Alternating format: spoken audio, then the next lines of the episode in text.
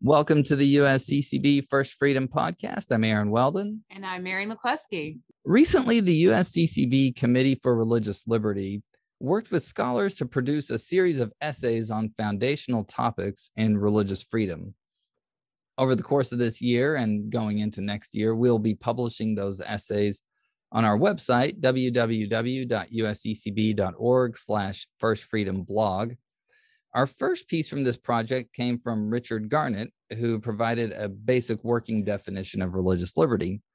Our next piece works through one of the most important religious liberty issues today.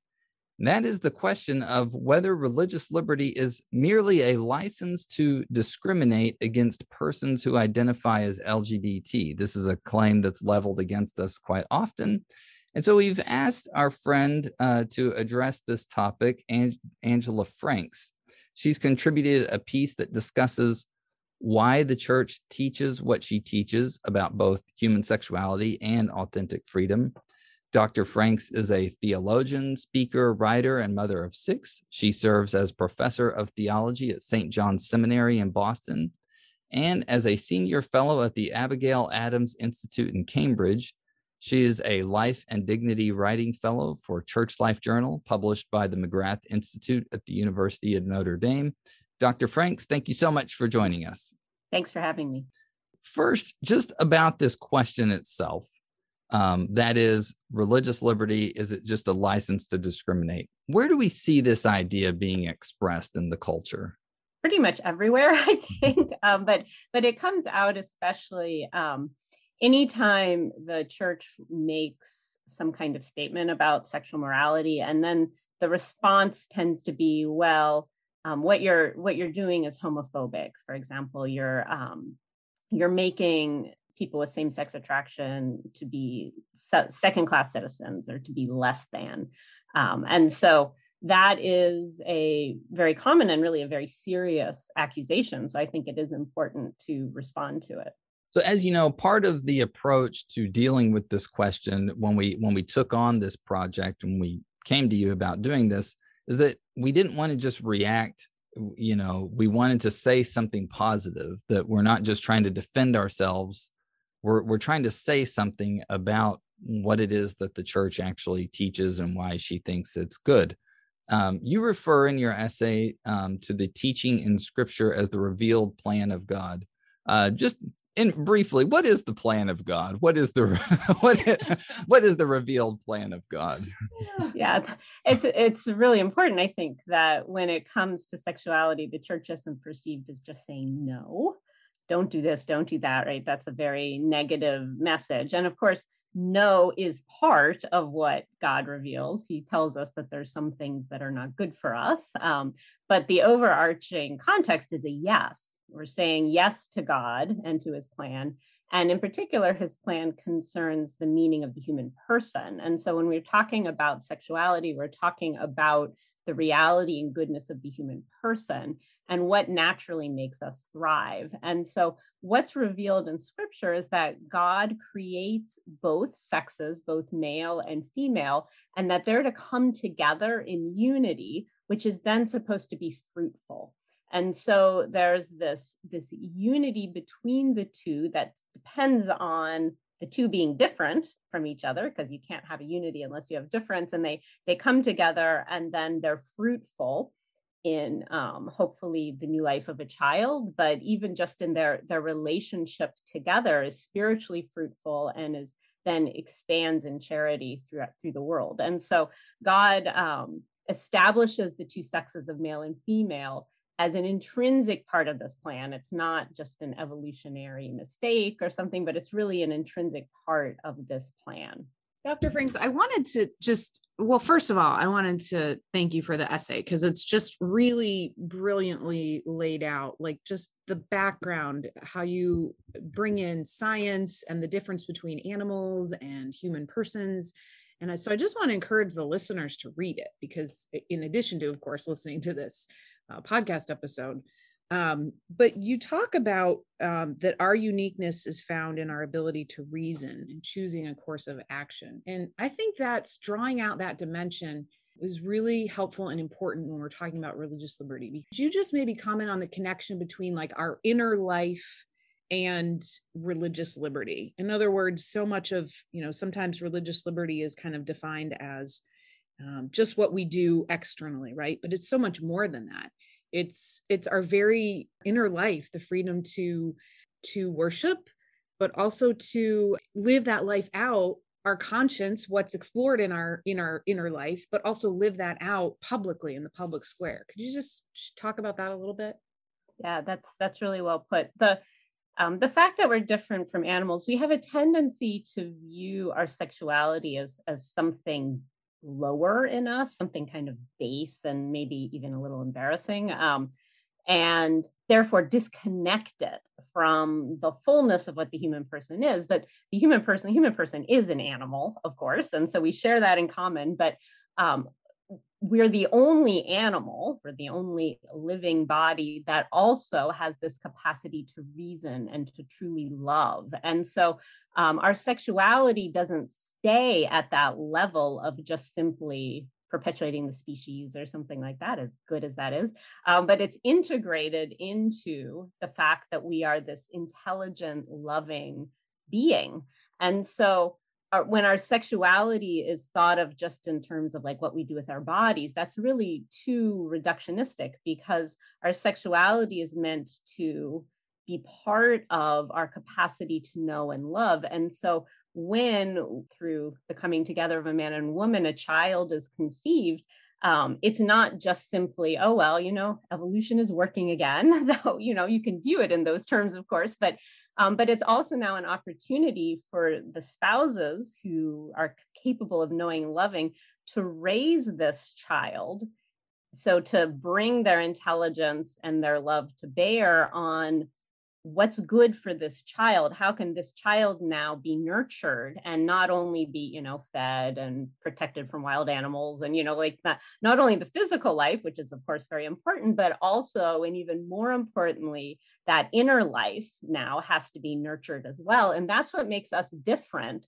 from all the other animals for whom you know reproduction is there's just not that much intensive child rearing involved with the other animal species certainly not 18 years of intensive child rearing. The way we have and the reason we have that is because um, there's this intelligence and this virtue to um, to foster to encourage. And so um, religious liberty is not simply a matter of like what i do on sundays but it also has to do with um, my freedom to be able to form my children in a way that's in accord with God's plan, to be able to speak the truth to them about God's plan for sexuality and for the human person, um, but also all the whole array of truth of religious and human truth that that parents have to convey to their children and to form their children in. And so religious liberty involves the that capacity to do that whole job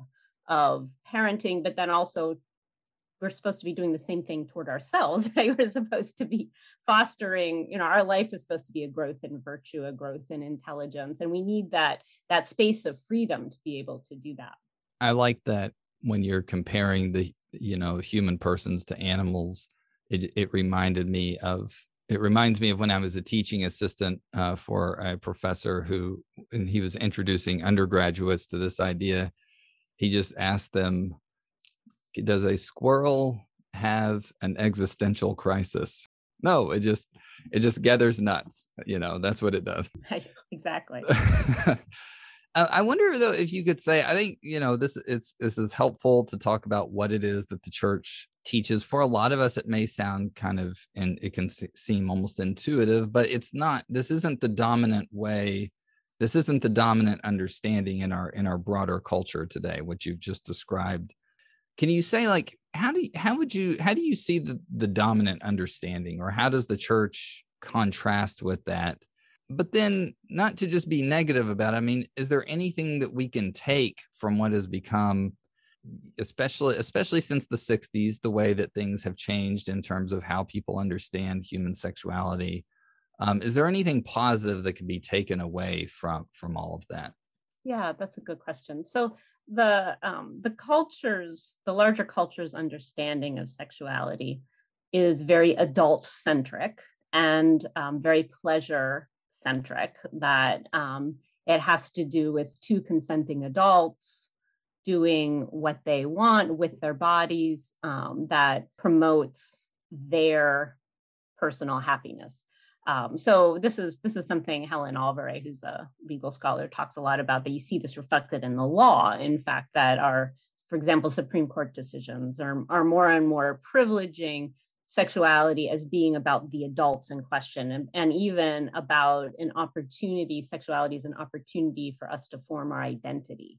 Um, that comes out in some of the Supreme Court decisions, and so um, that's a very adult centric viewpoint the church has always had a family centric and child centric viewpoint when it comes to sexuality that the sexual act is the act that if things go right biologically a child will be conceived. And so it's always understood sex to be an activity with its own natural endpoint its own natural goal and when the sexual revolution happened, which was really entailed the popularization of contraception, contraception sort of whacks off that end or, or tries to, because of course there's method and user failure. And that's why the more contraception use we had, the more abortion we had because of all the contraceptive failure. But so contraception and then abortion says, well, no, sex doesn't have to be that goal directed, that end directed activity. We're going to just whack off this end. Well, it's like, you know, if you're if you're going on a journey and you don't know where you're going, what do you do? and so, you know, for a lot of people, like their sex lives is a lot of sort of trying to figure out where they're going and what because like they they're not they're told that sex no longer is a is a journey naturally t- tending towards something. Um, and of course, as part of that tending toward conceiving a child, that means that the relationship between the adults has to be tending toward the union of the two so that they can be a real team that they can be a real family. And so the uh, the goal direction of sex meant something not only for the act itself but also for the relationship between the woman and the man. And so when contraception comes and kind of whacks off that end um, we don't know what the sex act is for. We don't know what relationships are for anymore. And so it's interesting that post sexual revolution, now we're what, like about, you know, 60 or so years after the sexual revolution, um, what we have is, in fact, fewer people having sex. And part of, you know, a huge, this really has to do with pornography to a great degree, but um, pornography is also, I think, facilitated by the contraceptive mentality because sex doesn't have to be about kids. And so, what we have is this kind of weariness, in fact, about sex and everything that goes along with it. And as a result, um, people, I think a lot of people are just sort of opting out. Um, they're, they don't, it's too, it's too much work to try to figure out what sex is about and what a relationship is about when you're kind of starting from scratch. And so I think what the church can bring into the situation is, first of all, an answer to that anxiety and that um, confusion that we don't have to start from scratch. Um, and then the other thing, you know, the church can bring a lot of things into the situation, but one other thing that that the Catholic viewpoint can bring is um, an an emphasis on the fact that you know in the with the with the sexual revolution, our identity is really something that we're using sex to form the way the Supreme Court decisions say, you know, that we kind of form our identity as a result of our sexual choices.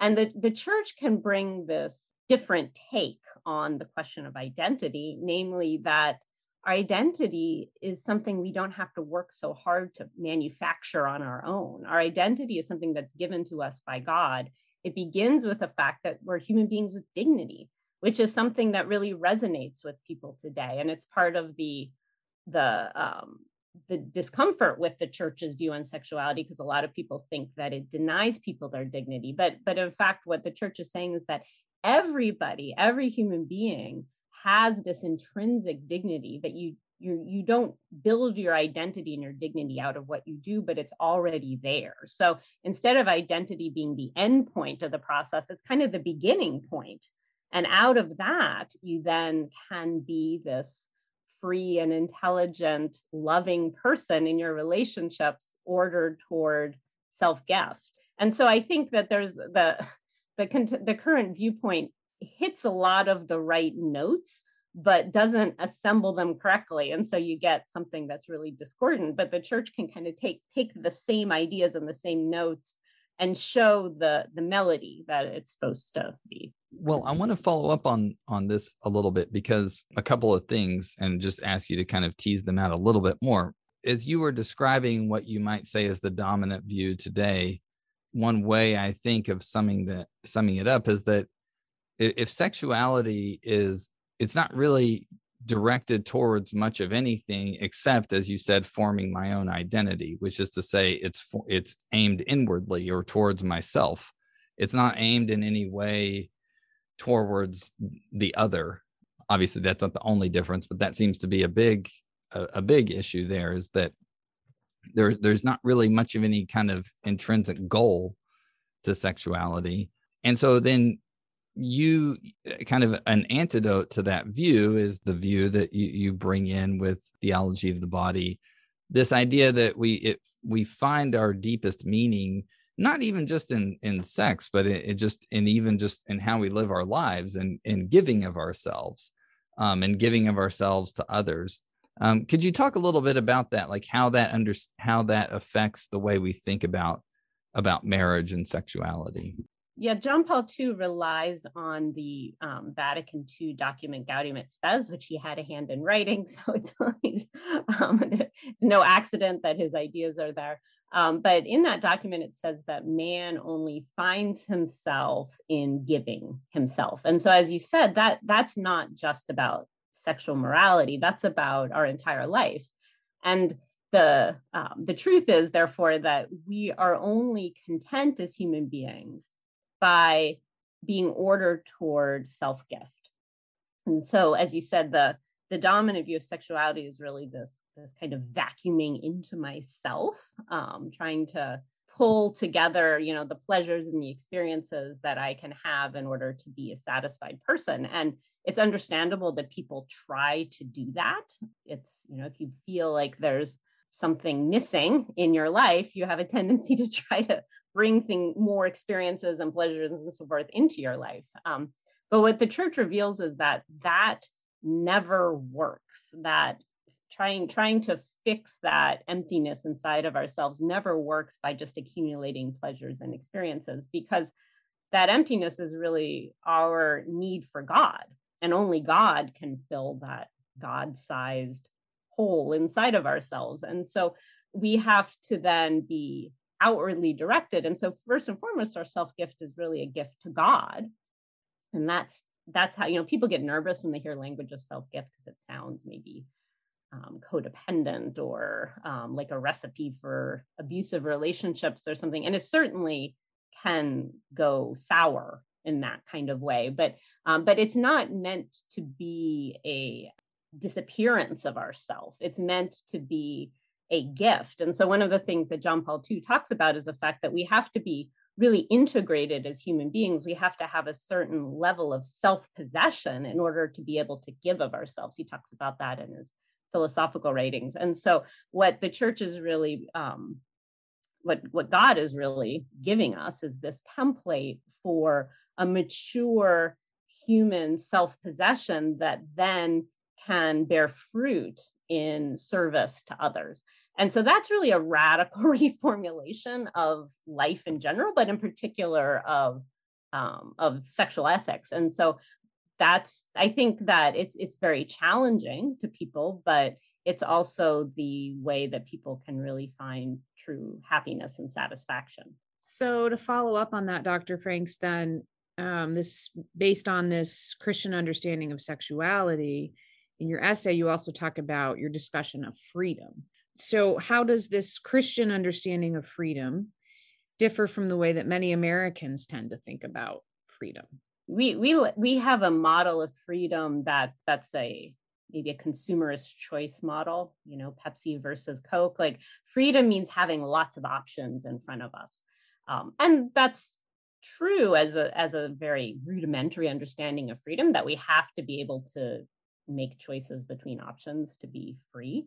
But that's really just the beginning of freedom. It's not the the fullness of freedom. Because if you think about it if freedom is just simply a matter of having a lot of options then you would be freest when you don't choose anything at all ever because then you have all of your options ahead of you. And in fact that's what a lot of people get paralyzed in that place where they don't want to choose a spouse or they don't want to choose a vocation or because they want to have all their options in front of them. But all that means is that they're like they're not actually enjoying choosing something and the the benefits that come from from making a choice and following a path. And so to the goal one of our goals i think as catholics is to help people understand that freedom is more than just simply simply having a lot of choices. It means being able to really commit yourself you know people who um, who never commit themselves are are shrunken people you know they don't really have the courage to be able to do something daring and step out on a path. And and so they're they're really less of the kind of person that they could be um, because part of growing in human maturity is is really being able to be all in on something. And so that's the the deeper understanding of freedom that that I think we need to call people to. What you've been talking about so far and talking about both self gift and then in this discussion of freedom, bringing up the point about commitment, it does kind of point to this question of of happiness um, that that all people naturally desire to be happy. I, think that especially as you talk about like a lot of people feeling paralyzed um, by by freedom. I mean, you see it seems like you see a lot of this, or at least what I read. I mean, it does seem like a, a, lot of young adults really struggle with a lot of these kind of cultural pathologies that you've been outlining. So, can you just talk about happiness? What do we mean when we talk about happiness? And it does seem like the that we have something. I mean, all of this, what what we're saying this today is that we really do have something to propose, as we started off saying. That's like not just about do this, don't do that, but that we really do believe that we have a message and we have something or or a call to to share with people to say you know you, these thing these feelings that you're feeling or these experiences that you're having can be ordered in this way and you will actually be happier uh, but in in a certain sense i mean the, even the way we're using the term happy is going to be maybe we're using it in a particular kind of way. So could, could you talk about that a little bit? Yeah, happiness really is the question on the table, I think. And so people who oppose the church's um, sexual teaching will will argue that th- what they're trying to do is simply to pursue happiness and the church is is, is an obstacle. The church's teaching is an obstacle. So it does come down to a proper understanding of what does it mean to be happy because we in a society that really rewards those endorphin hits those sort of one-off experiences of, of you know a rush of feeling um, that's a it, it's you know a real pleasurable experience. There's there's nothing intrinsically wrong with it but um, but happiness is more than just a momentary fleeting experience. Um, and and i think that people sense that maybe very dimly but i think people quickly become discontent. That it's like is this all that there is? You know like it's not it's not it's like um you know having a a water vapor sandwich you know for lunch is just not that satisfying in the end. And so what um, you know and this the, this understanding the richer understanding of happiness is not unique to the catholic church because it's part of how god made us. And so other people have observed you know philosophers for example have observed that um, happiness has to be more than a momentary experience. It has to be more than having something like money or power because really all of those things also are means to an end. It's like well why do you want money? Because what are you going to do with your money right? Like there there still has to be something that's really ultimate. And so ultimately, where happiness comes from is what you know the old fashioned word virtue describes or in other words it's like the real human good of being fully developed as a human being which means not only our relationships with others but also most importantly our relationship with god and so everything that god reveals to us as far as the the moral code has to do with orienting ourselves towards that ultimate good so that union with god and then in right relationships with other people.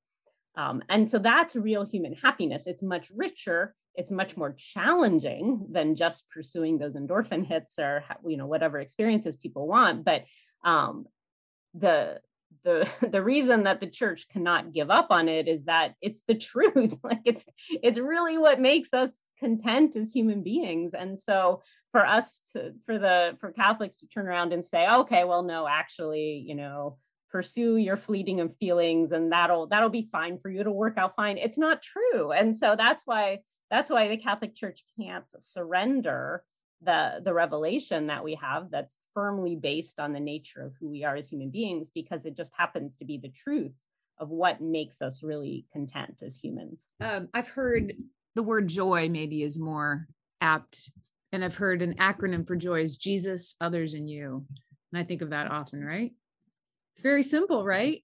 You know, it orients, right? Yeah. Yeah. Right. Yeah.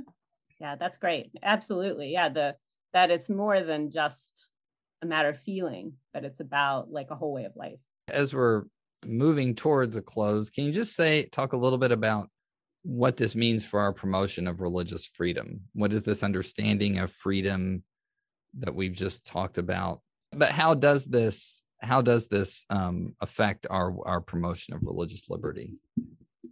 Yeah, it helps to to see that that part of the the richness of the human being is freedom. That because we can know and because we can love, we can make real decisions. We don't just have to follow our instinct like other animals.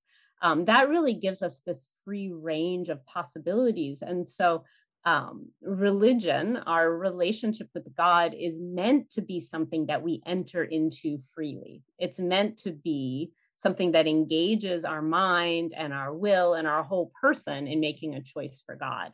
And so, um, understanding better the whole human person helps us to understand why religious liberty is um, is a good for human beings because it facilitates in a legal and cultural way that basic human orientation to make a free gift of ourselves to God and to others.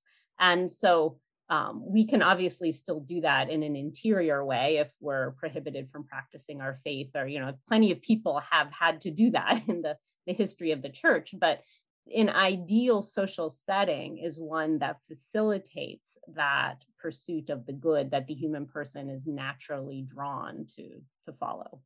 So then just to kind of sum it up um, to conclude what you might call an elevator speech if somebody just comes up to you and point blank you got like 30 seconds or one minute to say isn't religious liberty just a license to discriminate?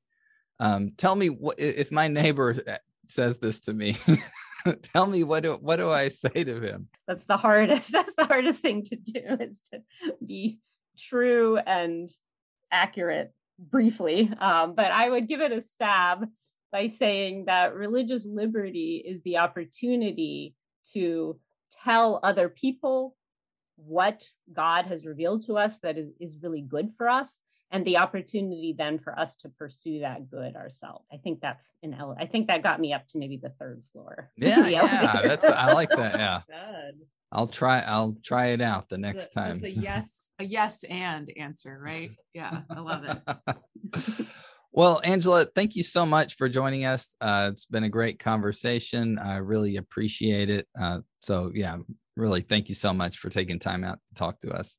Thanks again for having me. We've been talking with Dr. Angela Franks about her recent essay she published for the Committee for Religious Liberty. You can find it at www.usccb.org slash first freedom blog. I'm Aaron Weldon. And I'm Mary McCluskey. Thank you for joining us for this episode of the First Freedom Podcast.